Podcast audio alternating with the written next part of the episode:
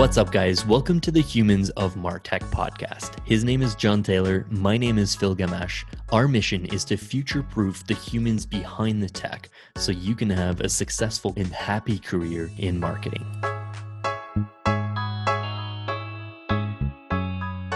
What's up, folks? Today I'm bumped to be joined by Michael Katz, CEO and co founder at mParticle, the leading independent customer data platform. Michael got his start as an analyst at Accenture and later focused on customer acquisition and marketing strategy for a mobile content company. He entered the entrepreneurial world founding Interclick in 2005, a data valuation platform for advertisers. And he ran the company as president and took the company public in 2009 and sold to Yahoo in 2011 for a whopping 270 mil. He's been on the board of directors for several companies, including Adaptly and Brightline. He's a volunteer at Southampton Animal Shelter. He's also a mentor at Techstars. And after a year as VP of Optimization and Analytics at Yahoo, after his company's acquisition, Michael took on his second venture, co founding mParticle in 2013. mParticle is a global remote first company that provides a real time AI customer data platform. They help get the highest quality customer data to any system that marketers or PMs use, ultimately improving CX. They work with big players and small, fueling customer success for brands like PayPal, SeatGeek, Venmo, Headspace, Lyft, McDonald's, and Airbnb some pretty cool logos there. Okay. Uh, thanks so much for your time. excited to let you rant and, and get spicy on some CDP topics today. Yeah, man, it's good to good to be here, and you make for a uh, an incredible hype man. That was quite the intro. Thank you. yeah, no no pressure. Uh, I'm I'm excited to uh, dive in uh, to the package versus CDP uh, debate. Obviously, like this is super common in the data world, but I feel like in Martech and for marketers, like they're still kind of like opening their eyes to what the hell a CDP is, let alone like the composable stack and the data warehouse and the modern data stack. So I'm I'm, I'm hoping to like cross that bridge a little bit here, and uh, wanted to start on the on the package route. Uh, become a big fan of uh, DataBeats, uh, Arpit Choudhury's blog. He articulates the components of the package CDP better than anywhere I've seen um, in his posts of composable versus uh, package CDP. So I'll I'll read out the eight uh, components for you and uh, curious like what your take is on, on, are these the eight components in your opinion? Are there missing some of these does mParticle cover all of these?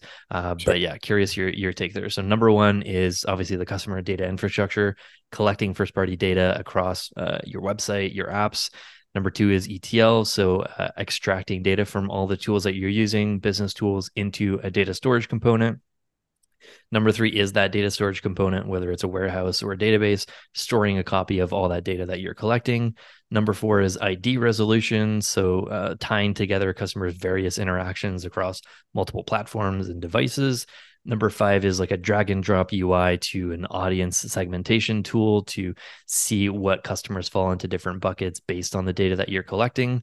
Number six is a way to extract and activate all that data from your data storage, whether that's called reverse ETL or data activation, basically pushing all that stuff to other tools. And then seven and eight are just like data quality, accuracy, data governance, and, and privacy uh, type of components there. So are, are you cool with these eights? Like, did would you add anything? Would you argue any of these? Curious your take.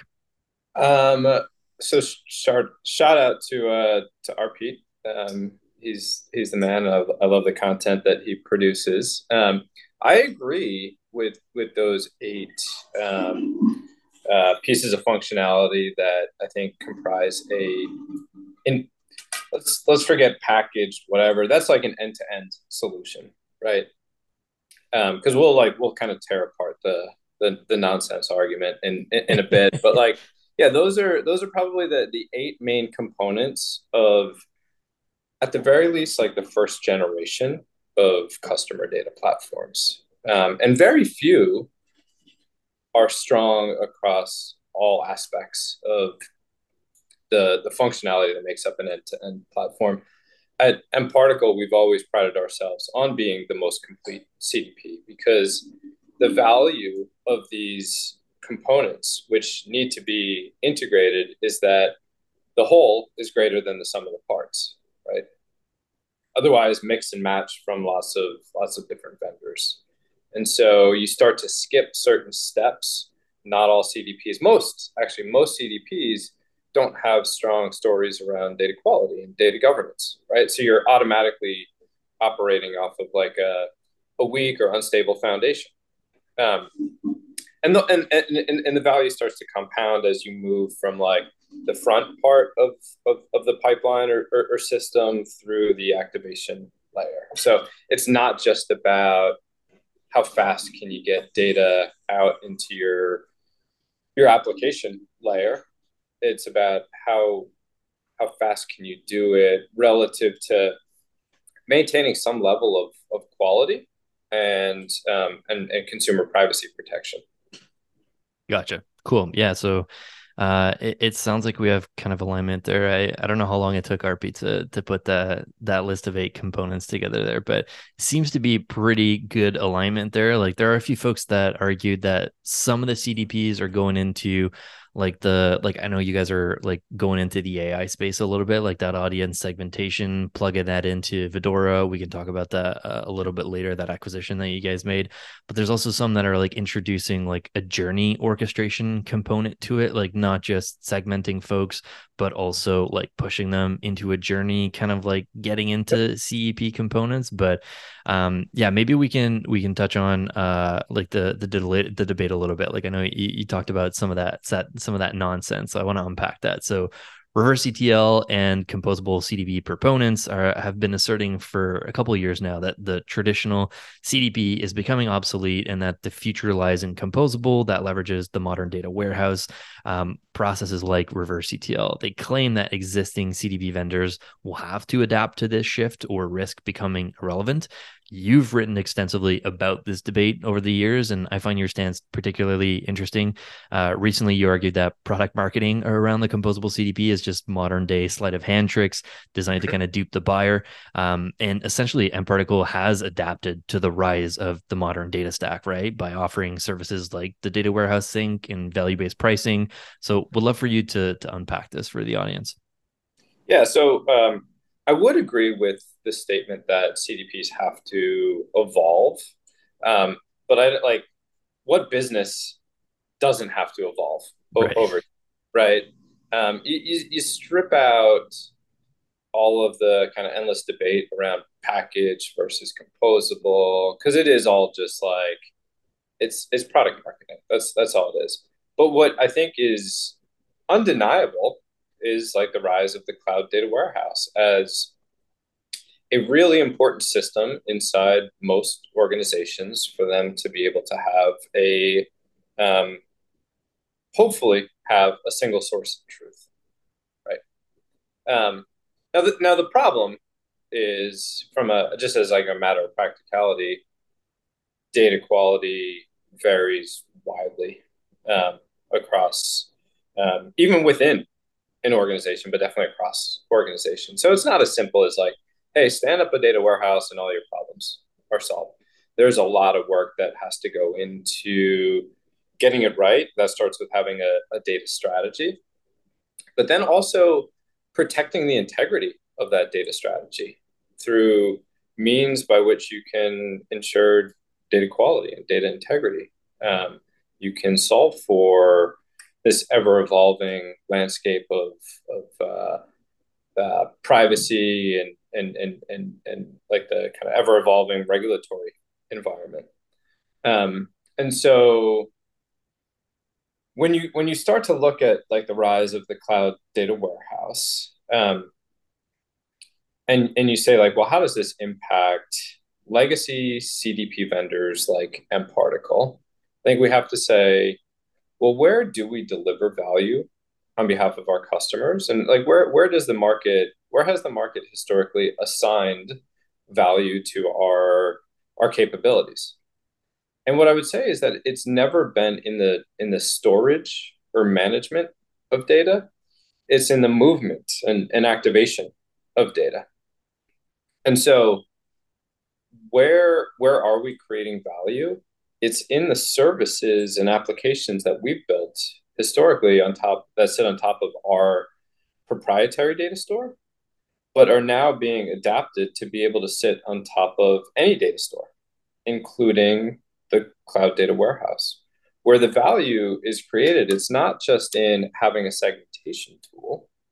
It's because oh, because those those tools are now fairly commonplace. Um, it, first was like the evolution from um, audiences to, to journeys because one of the limitations with most audience builders is that they can't take into account the sequencing of of when things happen. So that was really the rise of of the the, the journey tools within the cdp space. Um, but then the evolution has to be towards improving context and understanding of the data. It's not just about collecting whatever whatever you think happened or whatever you think the customer feels like is is important but also contextualizing that that information and starting to understand you know the why behind the what. Why why did this happen? Where are there strengths weaknesses opportunities in the cust- in the existing customer journey? How do we optimize it? How do we mitigate any kind of risks? Um, and the introduction of of an insights layer like that's primarily where, where we've been focused for the past i don't know year and a half or so with the couple acquisitions that we did last year. Um, because again going back to my initial point where do we create value? First we help our customers ensure that there is truth in their data. Um, then we have to help them find meaning in that data right? And whether that's looking backwards um, with indicative, saying, "Hey, what happened?" or looking forward with with cortex and being able to predict what may happen, and creating this infinitely optimizing um, loop, and then you get into the activation, right? So I would I would I, I continue to vehemently argue that reverse ETL when when when tapping into a weak foundation, it's just like it's garbage in, garbage out, and it's a faster path. Like faster garbage is still garbage, and that's like that's all they're peddling. And so my my point around like the sleight of hand um, tricks is like they're they're trying to create distractions from what like the real issues are, and the distractions, as as I call out, are like the importance of um, zero data copy, which is actually not possible if you want to create a best best in breed stack. Um, then there's uh, this false narrative around the fact that CDPs are more vulnerable to to security threats, which also um, completely completely unfounded. Um, and then you know the the, the last argument um, I, th- I think centered keep me honest here, but I think it's centered around was it was it privacy or no? Sorry, it was it faster was time to time. value. Yeah, it was deployment times, and and the point I would make is, and the point I did make is that time to initial value is not the same as time to sustained value. Hmm. Something that's easy to get started on is usually harder to to maintain. Like nothing in this life, like forget CDPs for a second, nothing in this life is, is, is free, right? So you either pay for it on the front end or you usually pay for it on the back end and the back end payments usually contain compounding interest, right? It's like buying a house. So like we got to like we got to separate all the all the noise. I, I, I will commend the um, these kids running reverse ETL companies. Like they have super aggressive product marketing and they've been noisy enough to to get a bunch of attention. But like I'll, say it here it's it's designed to trick the market. It's not designed to create value for customers. And and that's the problem i've had with it for the past couple of years. Love it. M- makes a ton of sense. So like you're to unpack that a little bit. So like the the three main like value components that you guys provide as as you're kind of breaking it down is like first of all the source of truth like making sure that everyone is aligned that like the data that we're collecting the id resolution that we're doing on users like everyone across the business trusts that like this is the source of truth Number two is figuring out how to move that data around, but not just that, getting insights from that data, whether it's looking back on what people have done historically through look back windows, but also using uh, propensity modeling and uh, different pipelines to predict with propensity models what people might be doing. And then it's like activating that data and pushing it around. And your argument is that reverse ETL is really just the third component of that. So, how can they replace a package CDP if they're only focusing on the last piece of, of those three pieces. But I, when I chatted with Tejas on uh, at a Hightouch, like he his argument here was like, yeah, like he he agrees that like they they focused a lot on like making noise in the market to drive people and and and, and get some some customers there, and they have some cool logos now, and and they've announced some some new funding. But like one of the things he said was like some of our customers have replaced us from a traditional CDP because they have in house ways of doing the source of truth already on the warehouse. They have other tools that are doing like the insights and moving the data around. And they just needed something to activate that data and push it to other tools. So, like, quote unquote, they found a way to replace their traditional CDP with a reverse ETL tool. But yeah, I, I, I get your argument, but that's like, that's, that's the way that he's counteracting that.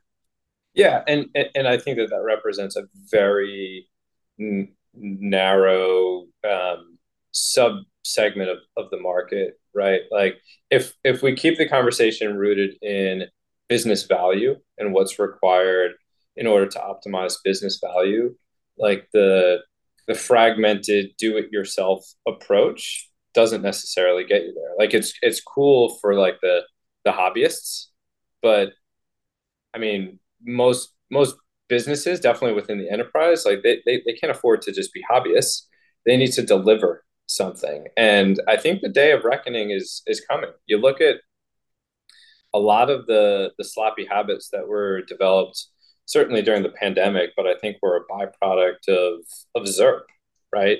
Where you just had data engineers running amok and not getting proper business requirements and just doing things that they felt like were right on behalf of the business given a very narrow and limited um, perspective of the world and little to no understanding of the true nuance and complexity of running um, successful digital marketing campaigns.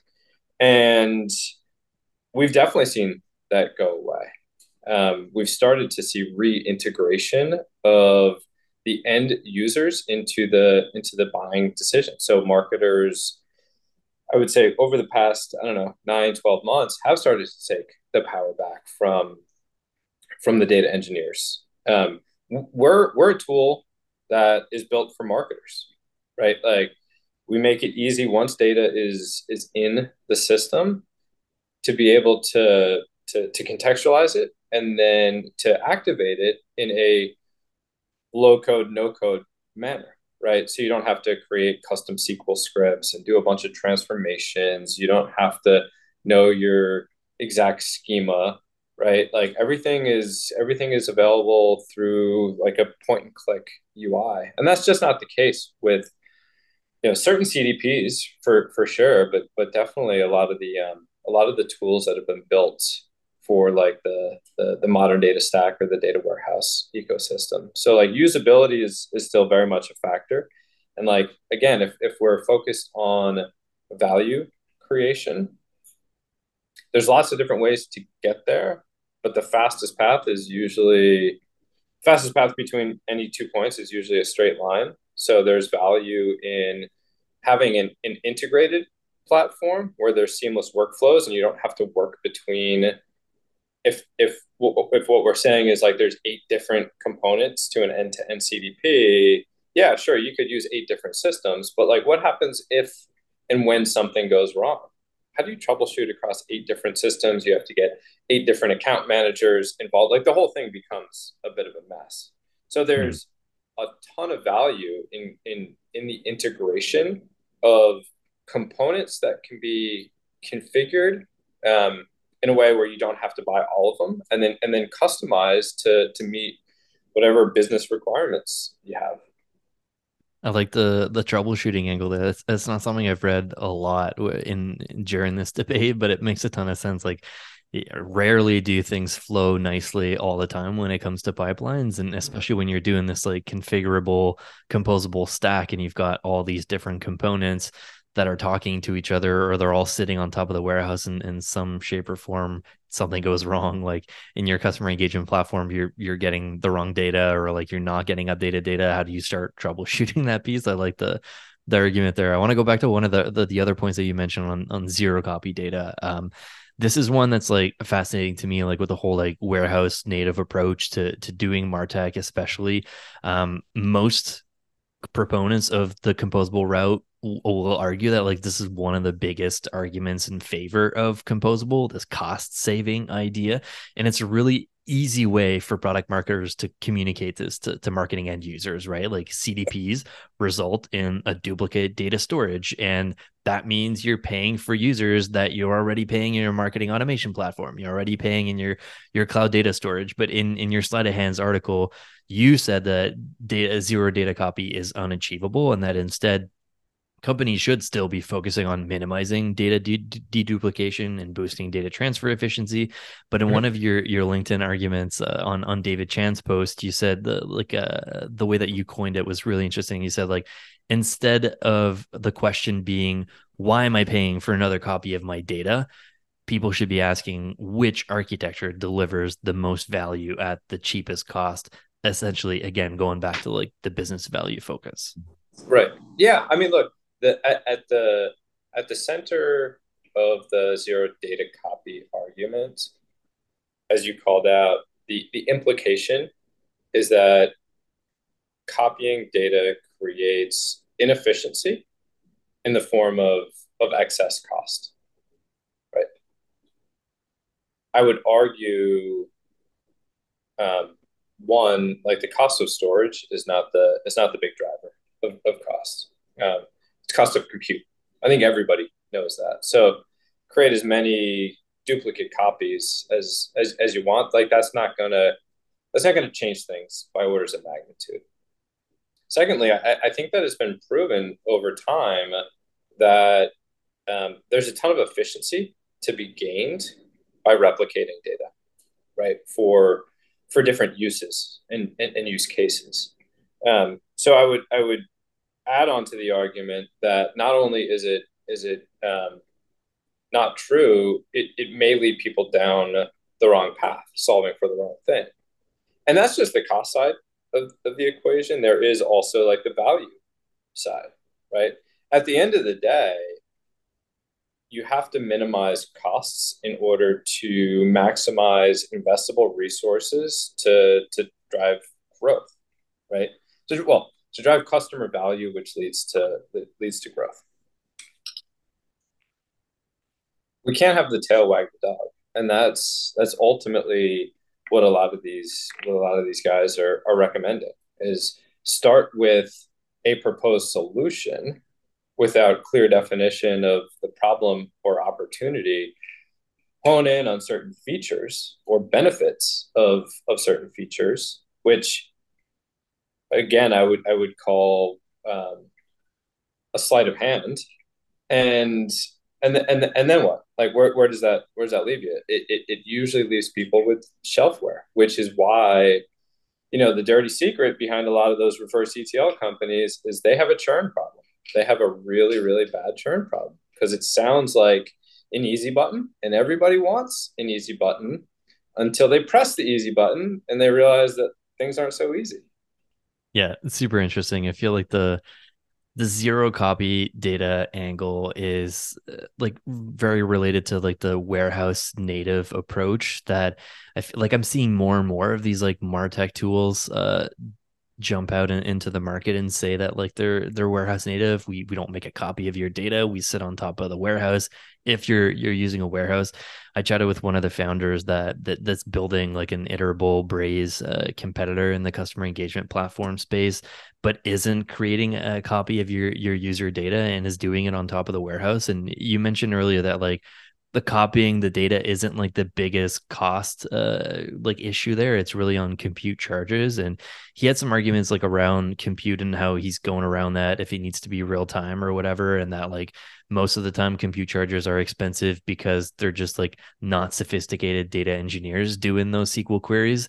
But like the argument that i find interesting from a marketing user perspective on the warehouse native approach at least in like marketing automation platforms or customer engagement is that like there actually is for me in a lot of companies a, real big cost to that data storage piece on those tools i'll give you an example so i was at uh, close uh, CRM, a previous startup, and they're really big on organic traffic and, and generating free trials. They were free trials. We were getting zero dollars from those users, but we had like a huge volume of those. And if you looked in our customer engagement platform, uh, Customer IO, like almost like 80% of the users in that database that we were paying for were free trial users and like we weren't generating revenue out of them. A small sliver of them ended up converting to customers or whatever. But like if we knew at the time that there were solutions where we could do the same things we can do in customer io but instead of charging us based on the number of users we have in the database which like was in in the millions we could actually use a tool that charged us based on like how many seats we have on the marketing team and we had a tiny marketing team because we were a startup. So like our costs would have went down by like 80% i don't know exactly like i haven't used the tools there but like that's that's one example where like there would actually be some pretty big cost savings by not duplicating a version of that. But the counter argument is like we didn't even have a data warehouse that close at that time. So like that's the entry level prerequisite to those tools is like you need to have a really good data engineering team, a good strategy that already has a pre-built data warehouse and it's like nice and clean, right? Yeah. So I, I hear what you're saying. If, if we look at like the marketing tech stack and we say that there's an analytics or like data visualization component, there's going to be like a customer engagement platform, there may be like an experimentation tool, there's going to be like a customer support service like Zendesk or, or, or something like that I don't know, say there's like between five and, and, and 10 different categories that you see um, across like most MarTech stacks. Even if they were all built natively on the cloud data warehouse, like one, who, who does that benefit? Like that benefits the data warehouse provider. That doesn't that value doesn't necessarily accrue to the um, to the customer. And then and then two, as as you've um, uh, as, as you've started to create multiple data sets that are leveraged differently by the different vendors if they're all if they're all running their own compute cycles on the data warehouse how do you know that that's cheaper? Like you don't like theoretically it, it, it may be but i don't think anybody's ever done like a side by side comparison. Like at the end of the day, whether it's Snowflake, whether it's mParticle, like in, in a sense, we're all kind of reselling cloud compute in a way, either like very directly with like a with a markup, or it's it's bundled into mm-hmm. a, a set of services. Um, to to just to assume that uh, there's inherent cost savings just because you don't have to create multiple copies of, of the data like I, I don't i don't know if that's necessarily true. Yeah it's a it's a great argument. I haven't done the the side by side but it would be it would be curious for like the proponents of the warehouse native route to to do that side by side. And it would like vary greatly by company, right? Like based on, like you said, like how many of those Martech tools are using the yeah, shape and size of, yeah. Of, of, data, like the the amount of transformations that need to take place given the the state of of data quality. Um, yeah, I mean, there's a, there's a ton of factors in, involved, and um, my my suspicion is that it would not come out that, well, it wouldn't be so clear cut that there are cost savings by running everything cloud, like cloud data warehouse native. Gotcha. Yeah, it's a it's a fascinating space. Like how how fast it is it is moving. Like five years ago, there there were no like warehouse native Martech tools, or at least that that I'm aware of, and they seem to be popping up every month now but just like the data landscape for marketers is is getting harder and harder to to track and, and like the the compose and, and the package battle these days. There's there's so much overlap with a lot of these tools. Like um, you guys made some interesting acquisitions and expanded on like the cdp capabilities. We have etl tools that are adding reverse etl features while reverse etl tools are adding customer data infrastructure becoming more composable cdps we have cdps adding product analytic features while product analytics tools are adding CDP features. We have CDPs adding marketing automation features, while marketing automation platforms are adding CDP features. Um, you guys added warehouse connectors and, and the warehouse sync there. But yeah, like some of the interesting acquisitions you made over the last few years, like you mentioned uh, in January last year, Indicative customer journey analytics platform to address this kind of like idea of data entropy. In August, you guys acquired Vidora, uh, AI personalization platform for customer data. So correct me if I'm wrong here, but like it seems like with these capabilities, um, Particle is adding an intelligence layer, like you kind of talked about a little bit, but like not many CDPs that I've evaluated have this. And not only are you kind of like capturing and helping customers move that data around, you're helping them make sense of that data, like, like we we kind of talked about making predictions and looking back and seeing what people have done. How do you see this whole like Martech data landscape playing out over the next few years? Obviously, like without disclosing like secret product roadmaps at mParticle, like what is the most exciting space from an mParticle perspective? I mean, no, nobody even tells us tells me our, our roadmap anymore. I'm not even. um, no, I mean, you know, look for for us, there's always been this like very deliberate strategy, right? Like we we started in mobile to solve the mobile data collection challenges, which, like, if you unpack that, it was about helping organizations move beyond the web, right? So getting them set up on a more durable, scalable API based um, based setup. And we felt like as the as the customer experience would continue to shift towards mobile and away from the browser, that that would ultimately become the new center of mass for a lot of consumer brands. And then we would use that um, beachhead in terms of solving unique mobile data challenges that nobody else was solving at the time to then solve for like the multi-channel data challenges. And the multi-channel data challenges revolve around things that I've talked about, it's like data quality and data governance, um, identity resolution when you have users moving between devices and, and, and platforms and you have these state transitions between being logged in and logged out or known and, and, and anonymous having single users across multiple devices multiple users across a single device. I think uh, just as an aside identity resolution is probably the single most misunderstood aspect of probably most of this. Um, and so, again, kind of going back to our, our evolution, that solving those multi-channel data challenges, we always felt like would be the setup for what would come next. And what would come next would be intelligence and automation. And after we raised our Series E in uh, late 2021, we we were properly capitalized to go out and make some bets and accelerate our roadmap and the acquisitions of Vidora and, and Indicative probably accelerated our roadmap by like four or five years. Hmm. Um, so I do see this this as um, an important evolution. You asked about like the the eight different components of an end to end CDP, and I and I mentioned like those I think make sense for like the first generation, um, but I think that I would argue that there's that whole insights layer which needs to be added um, because in its current form like if if you if you again strip out a lot of the product marketing what is a simple segmentation tool? It's a it's a dumb pipe right?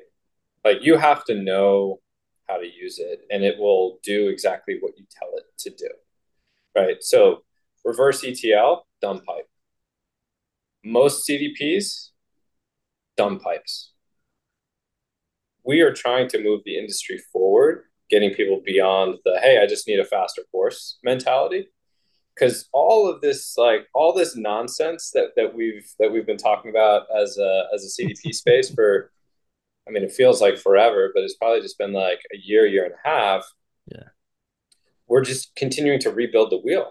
It's like how do we how do we get beyond the continued optimization of first generation capabilities? How do we get into the next generation? And the investments that we're making um, are are really in service of of that. So you know what you're going to see from from us is a move towards um, being those intelligent pipes because we felt we and, and we still feel like the moves that we've made leading up to this point put us and by us I really mean our customers in the best possible position to be able to extract the most amount of value from their first party customer data.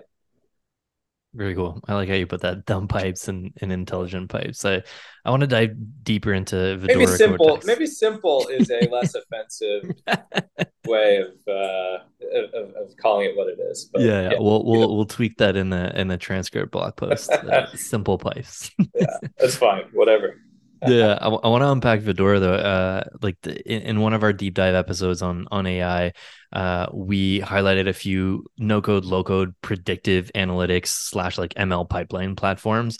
Many of the big analytics players have one of these tools, like Qlik's AutoML, IBM's Watson Studio, Amazon's SageMaker, Google's AutoML. But th- like all these ML specific tools are built for data scientists. And what I thought Vidora, uh, why I thought Vidora was super interesting was because it was built for knowledge workers and, and marketers. And I read that the founder's mm-hmm. initial vision was to democratize machine learning capabilities, allowing marketers with the ability to build distinct pipelines from your customer data so you can produce various predictive attributes tailored to some of those like uh, particular applications. So I'd love to learn like how this has been molded into the the mParticle CDP offering and maybe walk us through like some practical examples of how customers are already using this today. Yeah, so let me um let me just kind of clarify a, a few things. Like typically, what you see in market um, is like if if there's a if there's a tool, whether it's another CDP or whether it's um, in uh, a marketing tech application like Braze or Iterable, um, what what they offer is like a single type of machine learning. So usually in the form of propensity scores. Yeah. Who, who's most likely to engage? Who's most likely to churn? I think everybody wants to know that. But there's so much more to it. And one of the things that I was really impressed by when we started to get to know Alex and team um, was that they built out a number of different ML pipelines, right? Because part of the challenge is like, how is the data how is the data treated uh, appropriately to be able to to feed into the the different type of model that ultimately you want to build. Um, and so these guys have built pipelines to do regression testing, um, propensity scoring, uplift analysis, lookalikes, next best action, and, and, and a few more.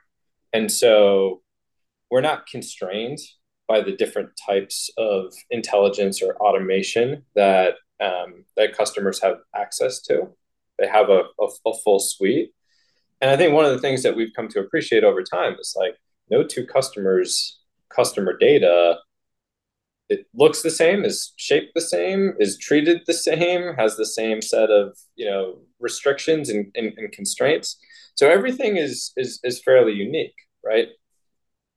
And for us, um, you know, I think the, the the the biggest thing that people want to be able to do now, as as we've started to see the market evolve to a point where like you know the the market's still early but a lot of people have started to invest in in their data architecture is how do i get value out of it and I think one of the problems that, that they've seen is like while the the data engineers and data scientists that uh, that they have in house are building these really cool models.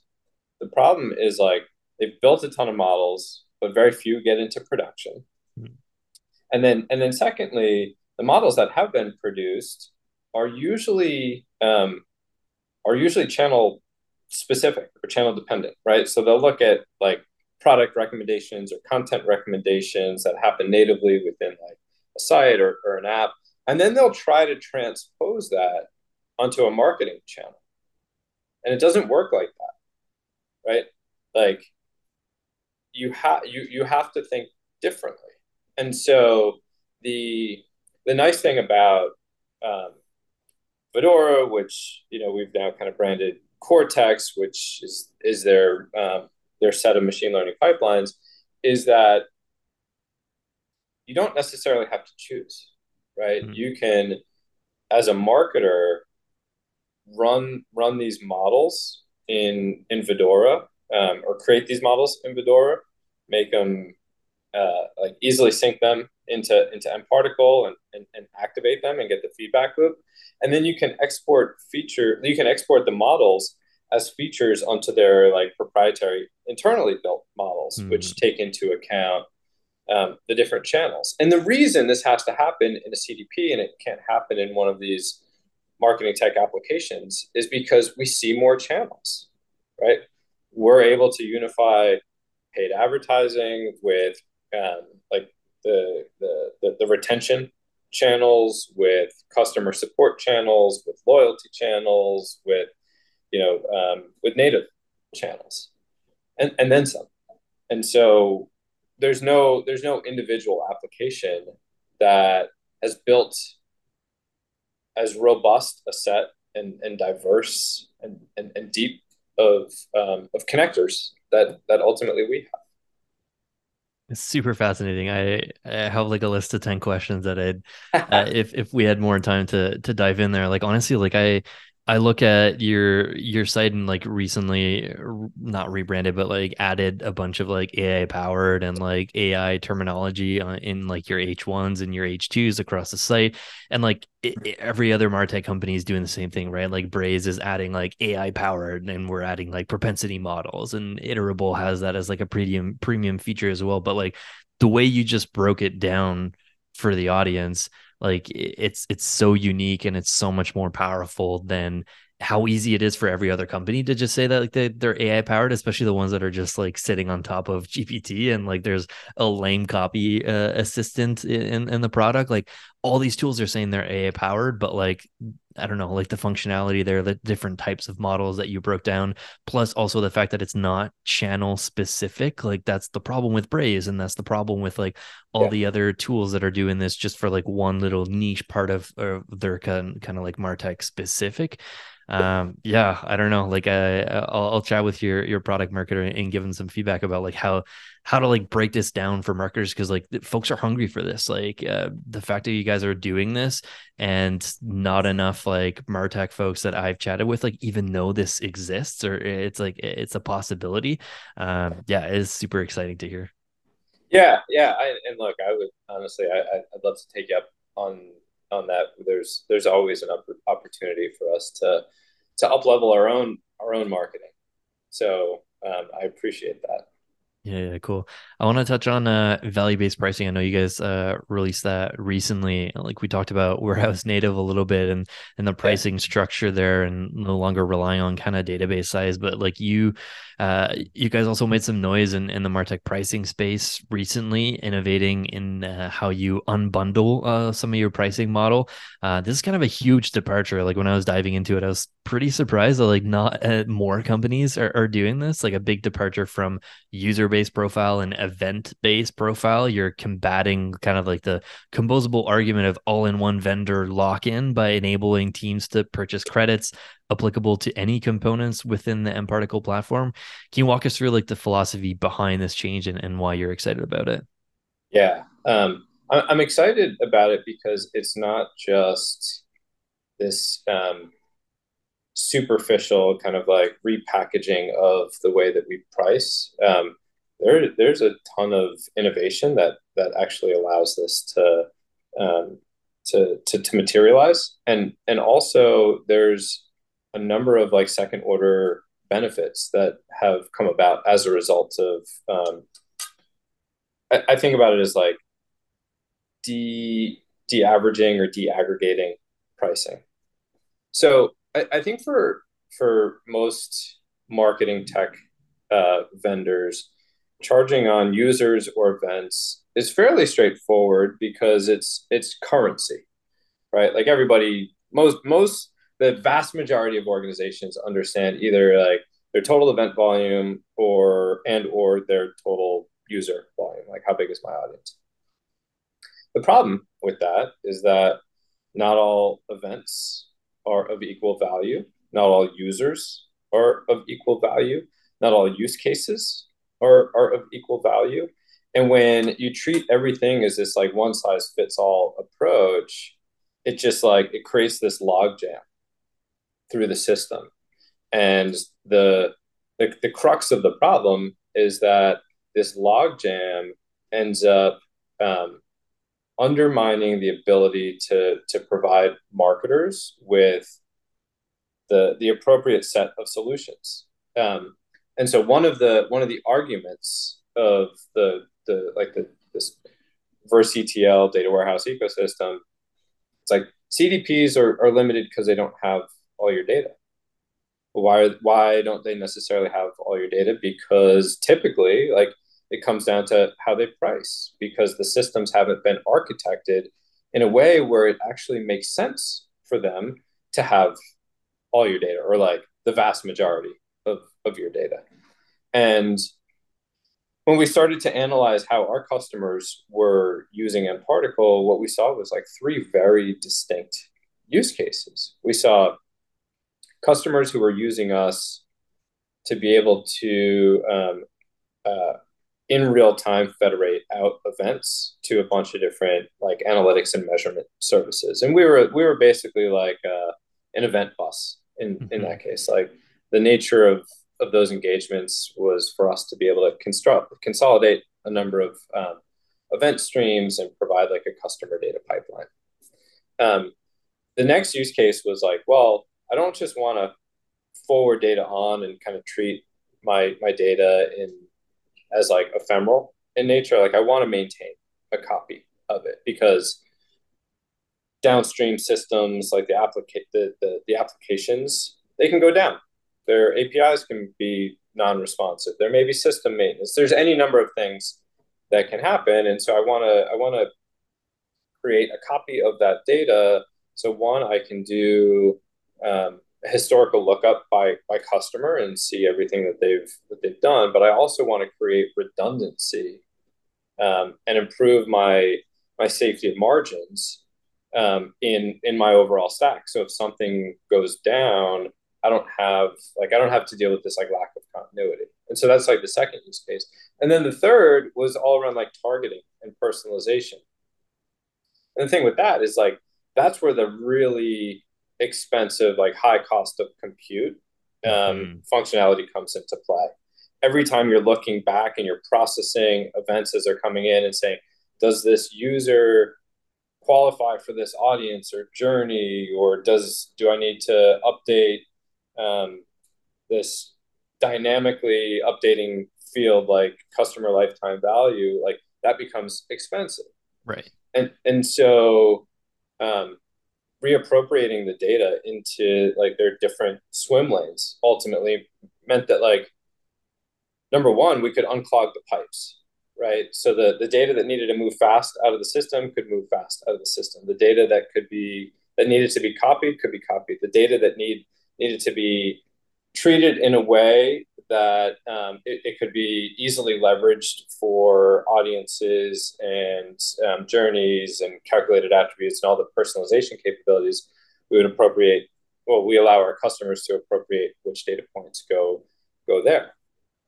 And what that did was um, especially in like the third use case it allowed us to remove previously imposed system limitations so we were able to extend the look back window on real time audiences from at most 90 days to now we can do it in, in perpetuity without sacrificing performance because we're unclogging the pipes, right? Um, we're able to accelerate the time to audience calculation and, and refresh. And that's like one of the dirty secrets of both the CDP space and the reverse ETL space. You talk to any of the customers of any of those reverse ETL vendors, it'll take it takes four or five days to get audiences from the warehouse into whatever the downstream tool is. Like that's that's BS. We're doing it in as close to real time as the downstream system will allow us to to to do it.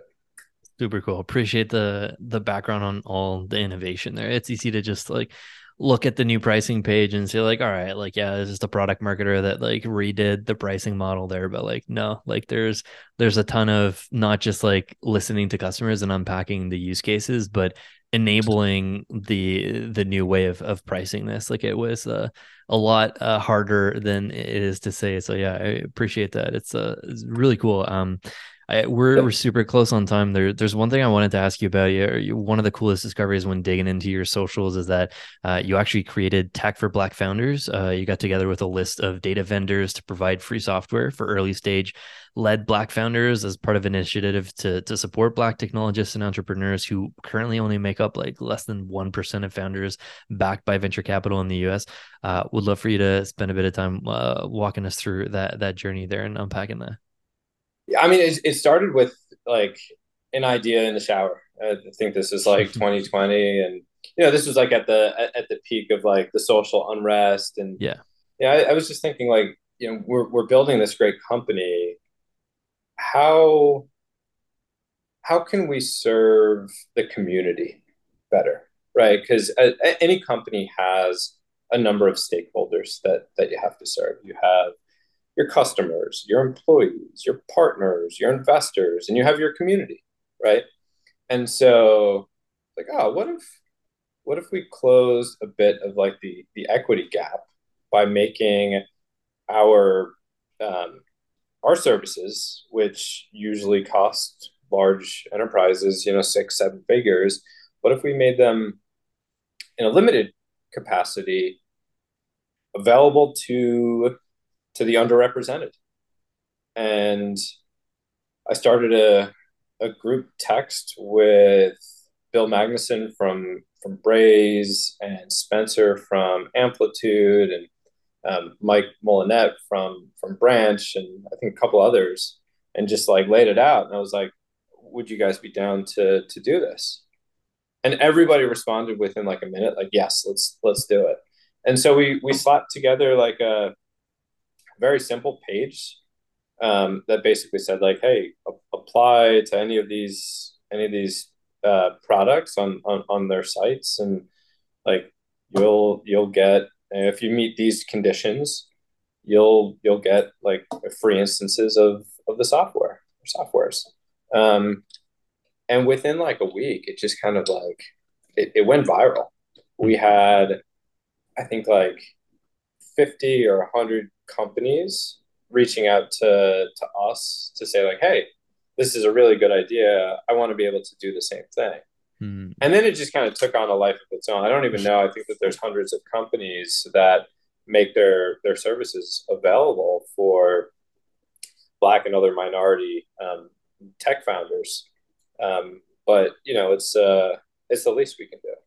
Yeah, that's super powerful. Um, yeah, yeah, thanks so much for for doing that, walking us through that uh, yeah, when I discovered that, I was uh, like, why why don't more companies do this? Like, I think it's a, a fascinating idea and, and crazy that I, it's it all started from a from a shower thought. yeah, yeah, yeah. Well, you know, the best the best thoughts aren't like when you're jumping zoom to zoom to zoom, right? It's like it's when you have time to decompress. Definitely. On the topic of uh, decompressing, I've got one one last question for you. Uh, you're a founder, a CEO, a writer, a sports fanatic, a dad, an animal shelter volunteer, a mentor, a board of directors member. Like you've clearly got a lot of shit going on. Like one question we ask all of our guests is, how do you remain happy and successful in your career? How do you find balance between all the things you're working on while staying happy? Um, well, I enjoy what I do. Right, like that's that's the kind of simple fact of it, and I, I do have to prioritize what what I do. So like of all those things that you mentioned, like dad first, right? Like that's that's my most important job. That's job number one. After that, then I get into like CEO, board member, whatever else. Um, and yeah, I mean, I, I think having done this long enough, you know, I don't always take my own advice here, but um, the the goal isn't to become like really good at like navigating the ups and downs of company building and, and, and the entrepreneurial journey. It's about transcending that and hopefully getting to a point of equanimity where you're not necessarily phased by the by the ups and downs. And like for for me, you know, I had one of my friends said this. Um, if if you're familiar with uh, uh, Lupe Fiasco, and I always quote yeah. this because I just like I love it. He said he said to me over dinner one time, um, "It's not the pursuit of happiness. That's that's a trap. The pursuit is happiness, mm. right? So you have to find joy and meaning and growth in whatever you're doing. And if you don't, you're probably doing the wrong thing. Like people ask me because we're on year 10, how long are you going to do this for? What's the outcome? what are you going to do? And and my response is like, look, as as long as I'm fired up every Monday morning, as long as I have anxiety every Friday that we didn't get enough stuff done, I'm doing the right thing. I'm, I'm exactly where where I need to be. When those things start to flip flop, then I really have to ask that question of like, how much longer am I going to do this? Love it. Super powerful advice. Uh, definitely appreciate that. The the happiness is in the pursuit of happiness itself. But love that you mentioned dad is the the number one job there. But I appreciate you prioritizing podcast guest uh, today on, on, your your many lists of, of shit to to do as well. Michael, this has been super fun conversation. I really appreciate your time. Thanks so much. Likewise. Thanks for having me. Cool. Any anything uh, you want to plug the audience by the way before we go? Uh, any any exciting things that are launching uh, around the time that we're dropping this? Um, yeah, look out for some really exciting announcements um, from from us in in September that will continue to expand on the thing I said around like where do we create value and how do we tap in how do how do we um, transpose our services and the places where we do add value not just on our own data store, but really any data store, including the data warehouse ecosystem. So stay tuned. You're, you're going to see some cool shit from mParticle. Awesome. Super excited. Uh, yeah, I'll keep tabs for sure. Thanks again, MK. This is super fun. Anytime.